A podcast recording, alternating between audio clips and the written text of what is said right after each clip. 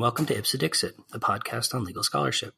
I'm your host, Brian L. Frye, Spears Gilbert Associate Professor of Law at the University of Kentucky College of Law.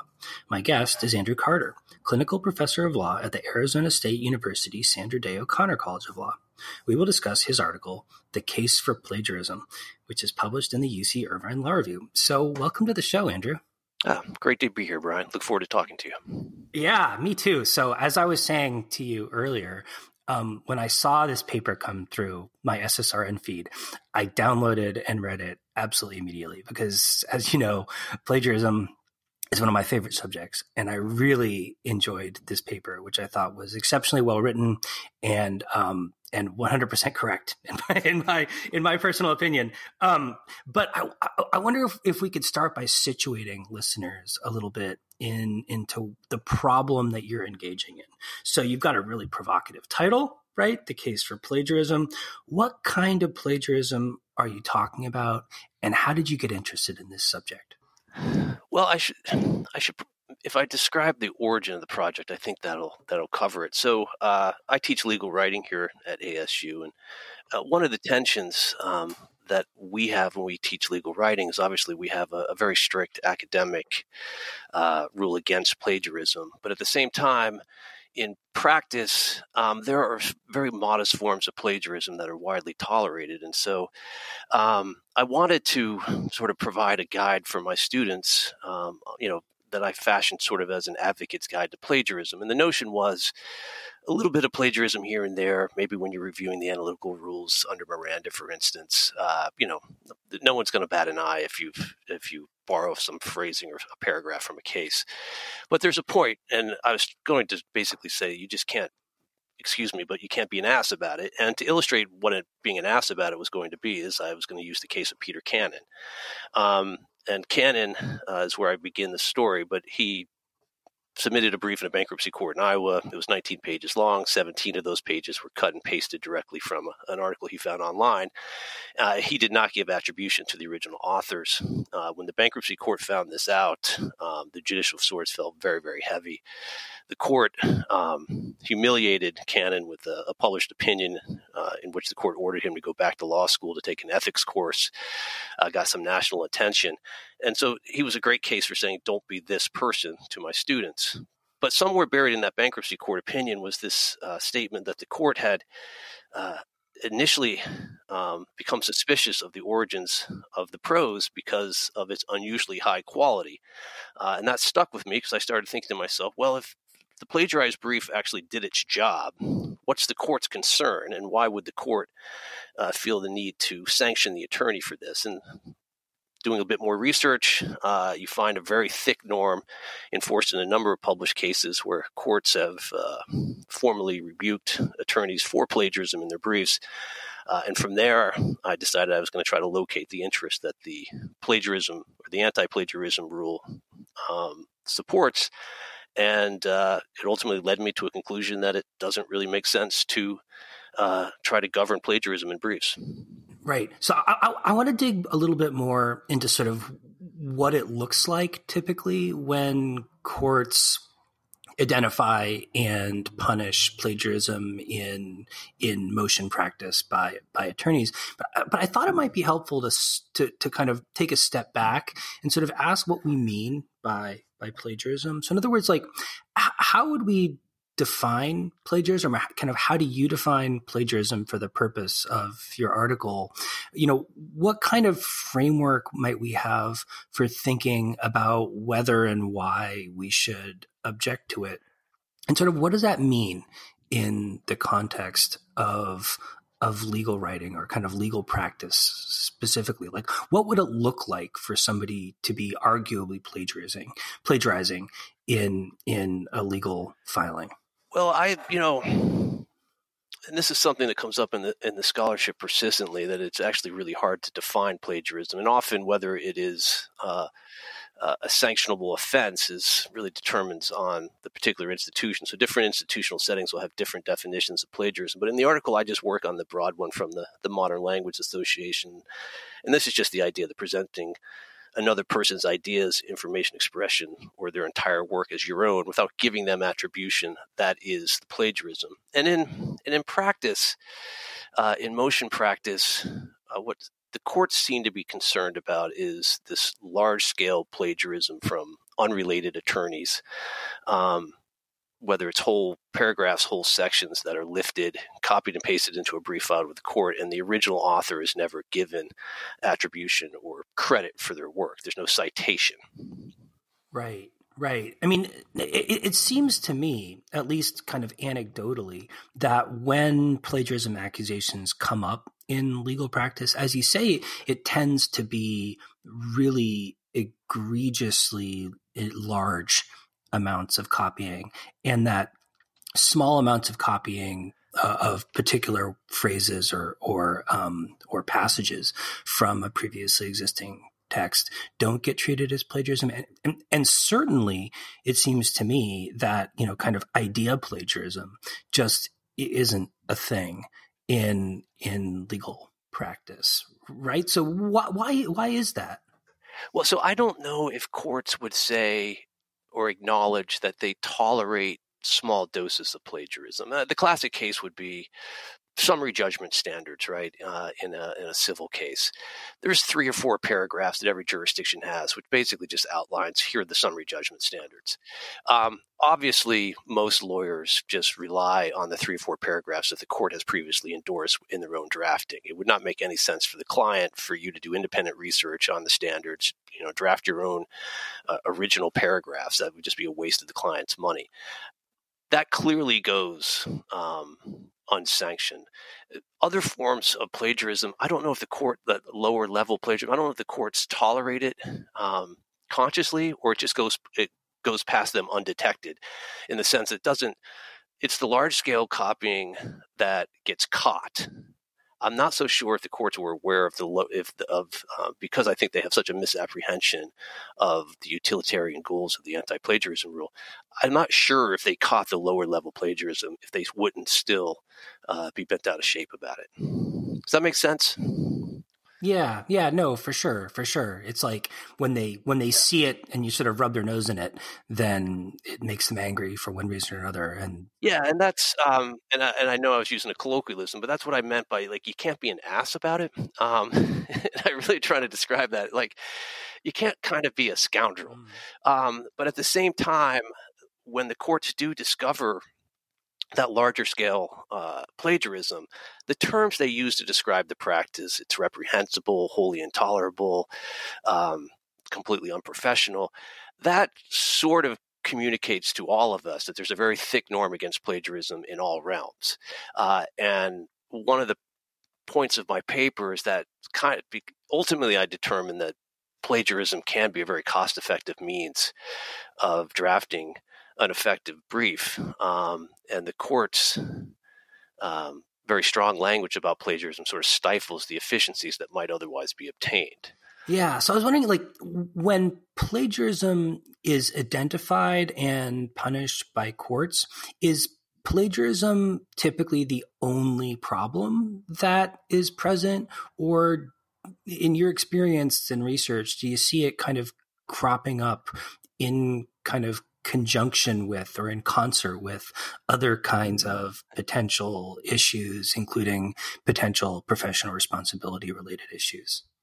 For sure. And um, the Cannon case that I emphasize, it, it, it's a little unusual in the sense that the court acknowledged that it was otherwise competent briefing, that the issue, the singular issue was the plagiarism. Um, the other case that I, uh, I highlight in the paper is the uh, Lindsay Lohan Pitbull case, uh, where Lindsay Lohan uh, had a intellectual property action in New York against Pitbull for referencing her in a song. Um, her attorney in that case uh, offered the court uh, a, like a ragbag of plagiarism. Really, it was a terrible brief by any measure.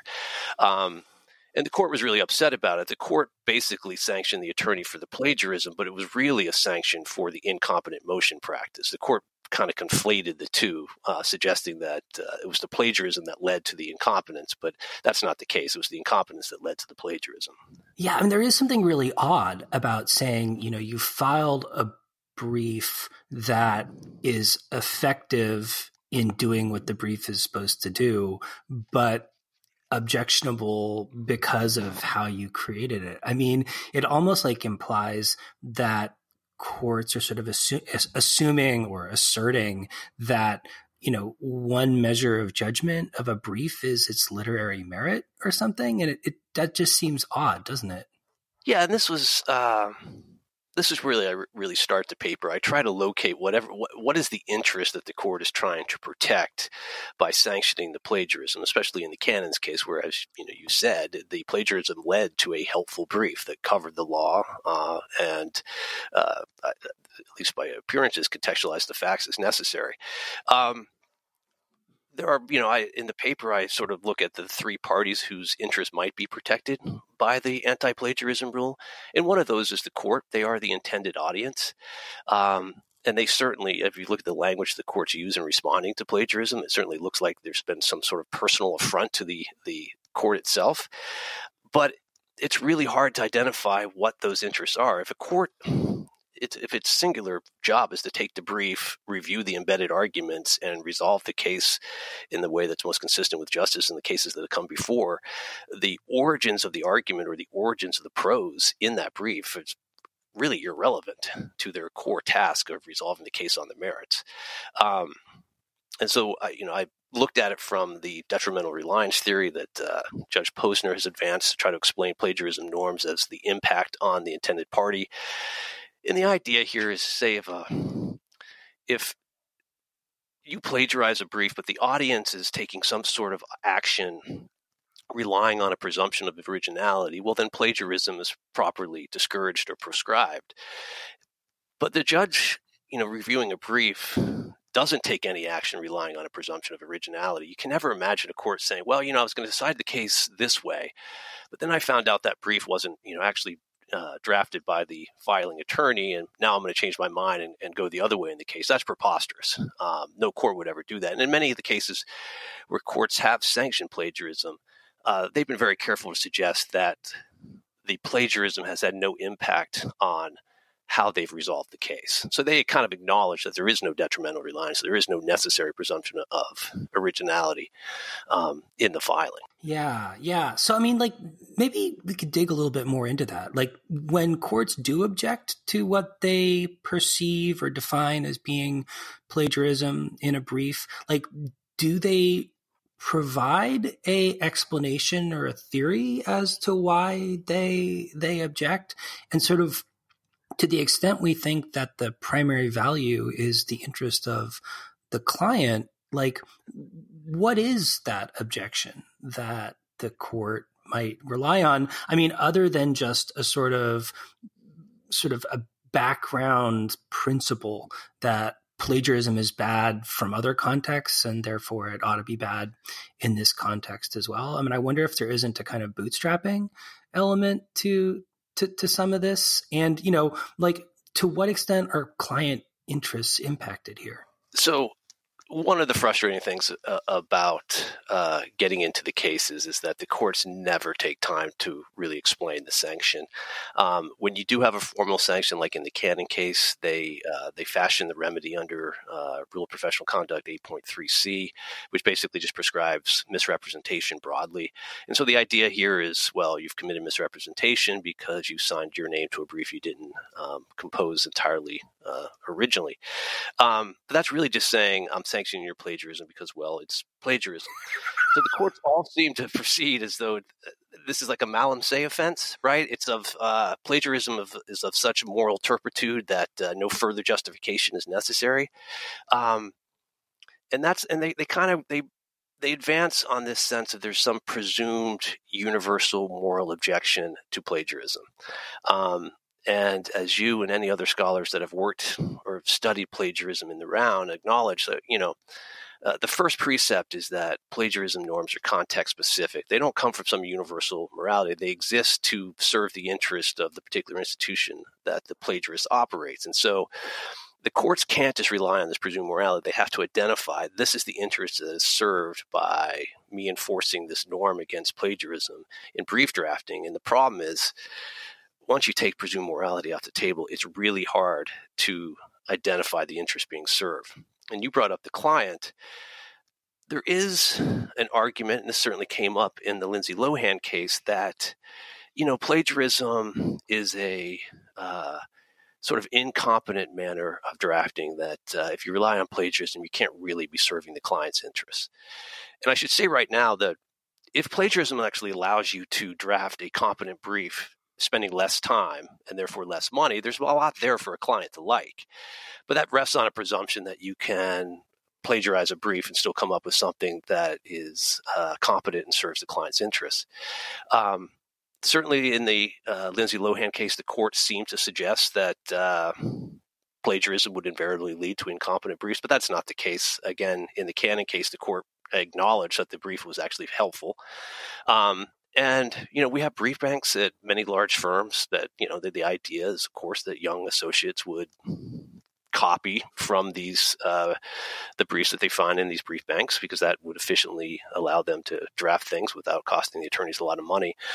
The the, the heavier and the much re- more reasonable presumption is that there's all sorts of competent plagiarism that's occurring, and most of it it's just not being detected by the courts because it's it's being presented professionally in a competent brief. Yeah, yeah. I mean, from a client interest perspective, it just seems quite strange to me because in in many contexts, I mean, a the law might be consistent across a wide range of cases with different factual scenarios right? And so, sort of reinventing the law every time seems a sort of inefficient and b especially if you're a junior lawyer or imagine somebody's not a particularly good drafts person right like recreating the the kind of certain elements of a brief, for example, might actually result in something lower quality and less effective and therefore less beneficial to the client than copying something done by someone for whom that's really their primary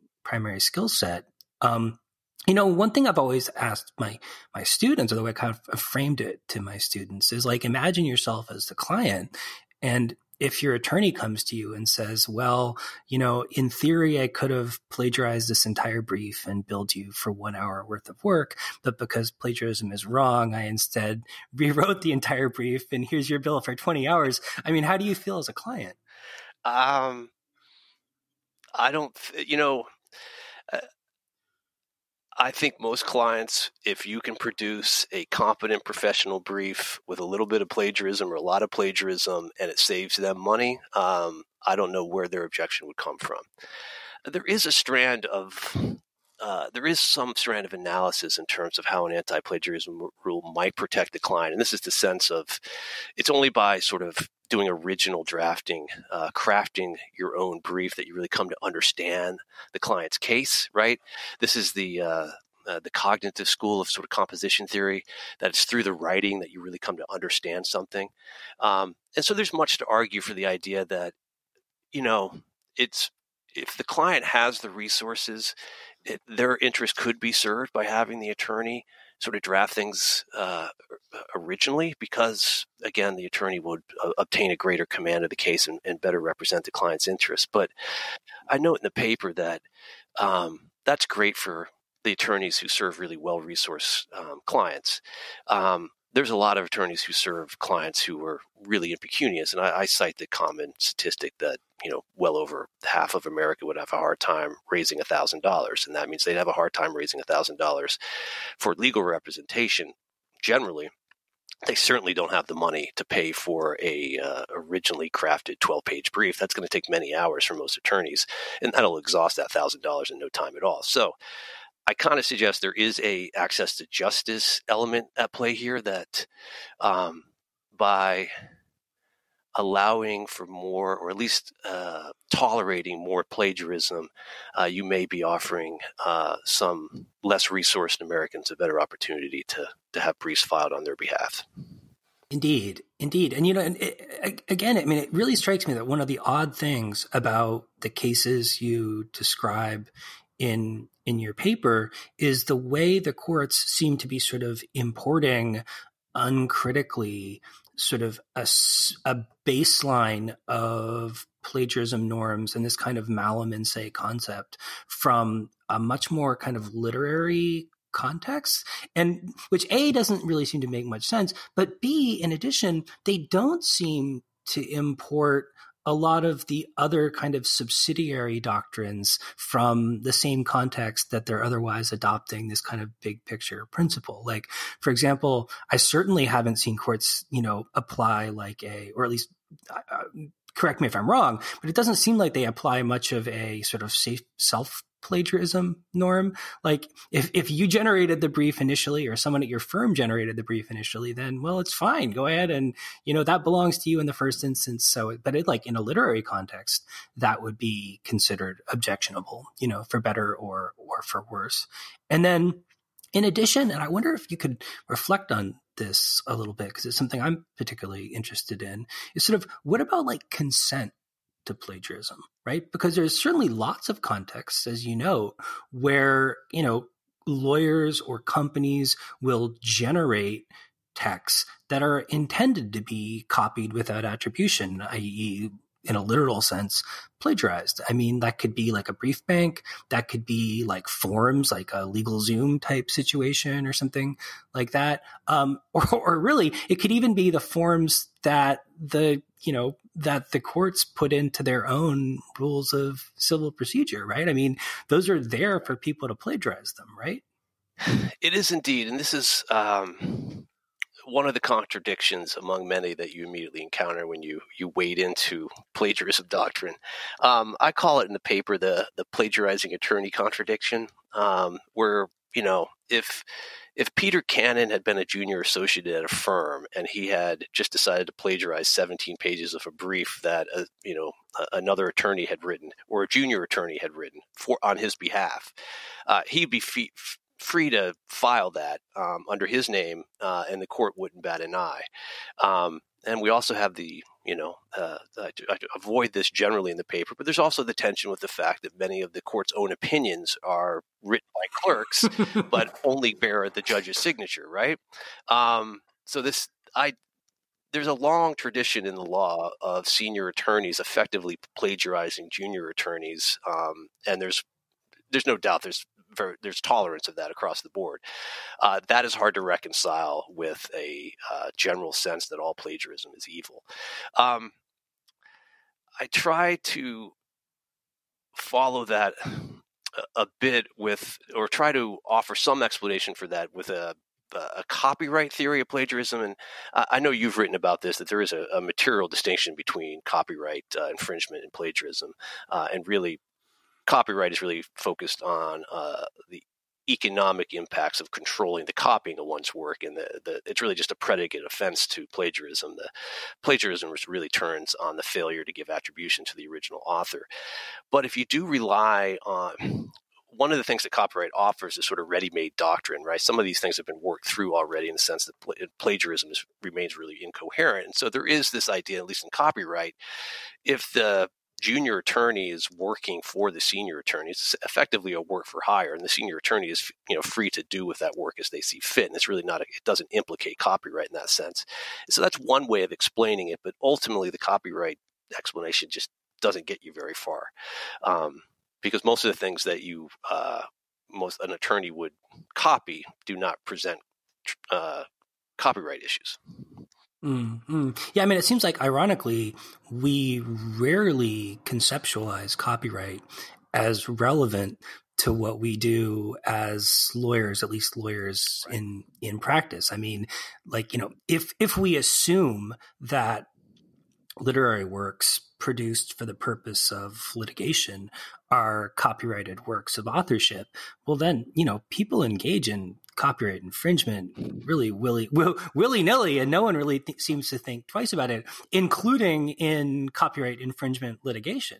Right? right. I mean, it's a non-trivial amount of litigation documents like alleging infringement yes. by yeah. clients that you know looked at through the lens of copyright would themselves be infringing. Yeah, the the copyright issues um, are, are really fascinating, and and I argue in the paper one, uh, well, it's well established that you know a court could never object based on on copyright grounds to someone copying an opinion because uh, the all opinions are in the public domain as well they should be. Um, the issue of whether an attorney could ever have a copyright interest in a brief file with the court i argue that um, there's sort of a I argue as a matter of public policy if a if a, an attorney is taking advantage of the public courts, uh, a fair exchange is that any brief that they file there becomes uh, sort of part of the public repository of the law that anyone can copy for any reason. Um, there's also just the the uh, fair use doctrine. I, I, argue it's broad enough to include sort of the democratic values of the access to justice. This idea that um, we want to make sure everyone's briefs available to everyone because the arguments or the prose embedded in those briefs may help another person obtain justice, uh, and ultimately that's the reason for the entire system and that's the goal and we should all participate in that. Nobody should try to hoard their arguments right? It does a certain it undermines the common law system in a sense the idea that if we, we can sort of take these arguments and you have to pay me to use them uh, on behalf of your own client. Mm. Mm. Well, okay, so I, I, was wondering, like, what happens if we think about plagiarism norms as a form of authorial quasi property right? As it were, right? If we think of attribution as a kind of a form of literary property that has value to the author and that they want to be able to enforce in order to ensure that they sort of get their just non-economic due in in attribution, is that something we should take seriously in in this context? I mean, you know, like for example, the Cannon fellow you mentioned, as I understand, he was like, you know, he was quote unquote plagiarizing a treatise. Well, that's you know that's a that's a a, much more clearly or much more clearly sort of within the scope of what we would conceptualize as kind of appropriately protected by copyright and appropriately a form of literary work as opposed to necessarily a form of of litigation work. So should the author of the treatise have the right and ability to object to that kind of copying in a litigation context. And and even more so like assuming that the author of the treatise doesn't object is it legitimate for someone to object on their behalf? So this is where i uh struggled the most with my ultimate conclusion that the, the court should just get out of the courts and professional tribunals should just get out of the business of trying to enforce uh, plagiarism norms in filed briefs. Uh, I'm a bit of a faint-hearted apologist for plagiarizers in this sense, uh, and what you're getting at is this this moral theories of moral theory of copyright, which isn't really recognized under American law, but uh, there is a there is some sense of the authorial expression. Um, I, I, describe it in the paper, and again, this is uh, it's all quite squishy for me. But certainly, when I have spent time um, on a brief, whether it's an appellate brief or a motion for summary judgment or even a mediation statement or something, uh, you spend a lot of time crafting it. You begin to feel like you've sort of exp- eh, it's an expression of yourself into the world. You've spun a little bit of yourself into the sentences and paragraphs. And then certainly for me to see that taken uh, by some other attorney and filed without giving me attribution, without giving me um, the the professional credit that might you know or the esteem that uh, might flow from that, for them to sort of steal that from me, um, yeah, I'm uh, that's I struggle with that. Um, but as I thought about it in a, in a deeper sense, um, the trouble with that approach, especially in legal practice, is that almost everything we do is sort of collaborative these days. And it's really hard to untangle whose self is being offended by the plagiarist, plagiarizer. So, um, if you imagine a, a court opinion that's plagiarized, well, that court opinion probably was written by two clerks working closely with the judge, maybe three. There's two or th- there's more than one author behind that, and so you have to start thinking, well, well whose self is being offended here? Uh, whose moral interest are we trying to protect? So legal writing has become so collaborative and social, it's really hard to identify those interests. And in the paper, I make this point where um, plagiarism norm sort of arose out of uh, the romantic uh, period of the, the 1700s when there was this real sense of the author um, sort of going in a room by themselves and, and sort of creating this universe. Uh, that's not how things work. I, you can think of in terms of the difference between the, like the Gutenberg press and uh, Dropbox, right? We've moved the way we produce the written word has changed dramatically, and it's become more social and collaborative. And so, this sense of you're spinning yourself onto a, uh, your own self onto uh, into a paragraph or uh, the paper, it starts to lose purchase. Um, and the other side of it is that the common law system uh, and the, the, the stare decisis framework that uh, still dominates uh, much of the legal analysis, uh, it's intended to be derivative, right? Uh, it's your analysis is only persuasive if it's anchored in the texts that have become before, the texts that have announced rules and conducted analysis. And so the idea that you're con- really coming up with anything truly original um, in the law, especially if you're working within stare decisis. If it's a, an effective brief, a per- persuasive brief, it it should be anchored in other people's writing. So everything is sort of borrowed and plagiarized. And so, at least as sympathetic as I am to the broader authorial sense of uh, a, a dignitary offense when someone takes your work, I ultimately find it just it's just not persuasive enough in the legal practice context to outweigh the the social benefits of in more more efficient, less expensive briefs, especially for folks who have less money in, in America today. Yeah, yeah. Well, and you know, one of the things that I found fascinating about the Cannon case, which as you say is kind of an outlier because of the factual circumstances, is that it really yeah. suggested to me a way in which this sort of perceived plagiarism and related norms of the court and expectations on the attorney in some ways like almost seem like they sort of induced the plagiarism themselves in the sense that like in the context of that particular case right the objection is that the lawyer copied from a treatise and didn't acknowledge that the source of the material was from from the treatise. And i can't help but ask like why is it that the author that the that the lawyer made that decision? Because i mean it seems like at least in the abstract to my mind like if you were to acknowledge that all this text came from the treatise this is black letter law my client wins that actually just makes your argument stronger right i mean like leaving out the attribution is not a plus it's like a minus right the the lawyer is less of an authority than the objective neutral like kind of like high high uh, status, arguably treatise writer, right? I mean, it's it almost feels like because the court is creating this expectation of originality and labor, they're actually kind of inducing the very lack of attribution that they then turn around and punish. That's right, because there's a sense if uh, you know, I don't know if uh, if Mr. Cannon had block quoted the entire 17 pages that he cut and paste uh, and gave it a proper citation, uh, if the court would have been any more pleased, right? Um, that would have just brought to the attention uh, the cutting and pasting, which the court seems to seems to so deeply object to.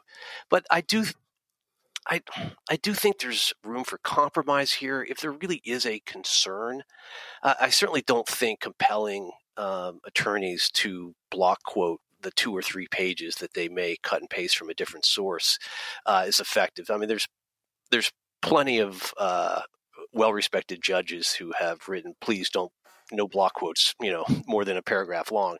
So I think um, that's probably not the solution, but dropping a footnote saying that the, the, following three pages have been effectively cut and pasted from this source, uh, you know, I have found that is uh, effective and it doesn't make sense for my client for me to spend extra time doing this. I'm not sure what the harm there would be. There is a class of um, plagiarism or cutting and pasting. So, um, especially with the proliferation of unpublished decisions, um, it may be that that would be the great source for this cutting and pasting, right? That There's an analysis in an unpublished opinion that you want to cut and paste. You run into the rules against citing those unpublished cases when you cut and paste from those. So you you cut and paste from them. Um, if you're going to follow this rule that you have to at least drop a footnote, technically then you're in violation of the rule against citing the unpublished decision. So there's all these tensions that would have to be resolved on some sort of compromise position there.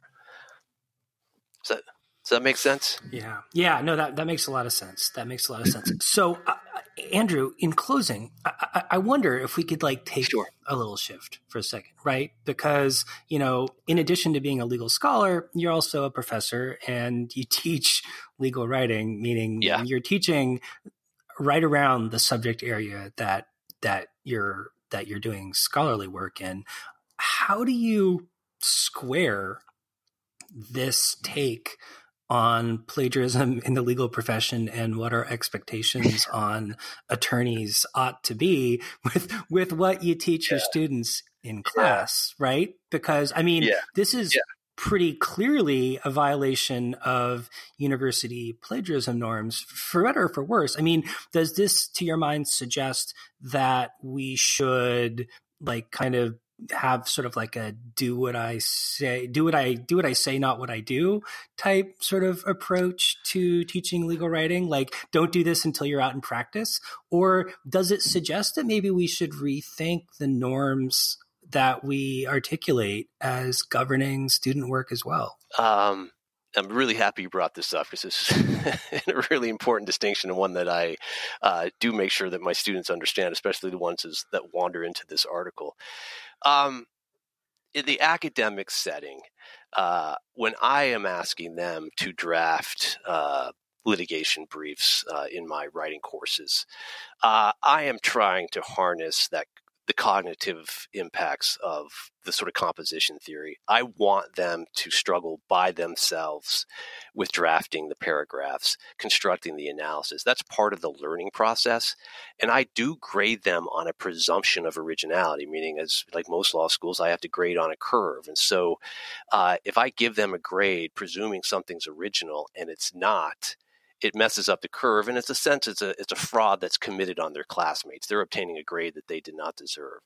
And so i do make sure that it's very clear to them that what i'm what we're doing in this classroom is really a learning experience. Yes, I'm teaching them the conventions of legal communication and the sort of conventions of standard legal practice but I'm also teaching them legal analysis, and I'm doing that by harnessing composition theory.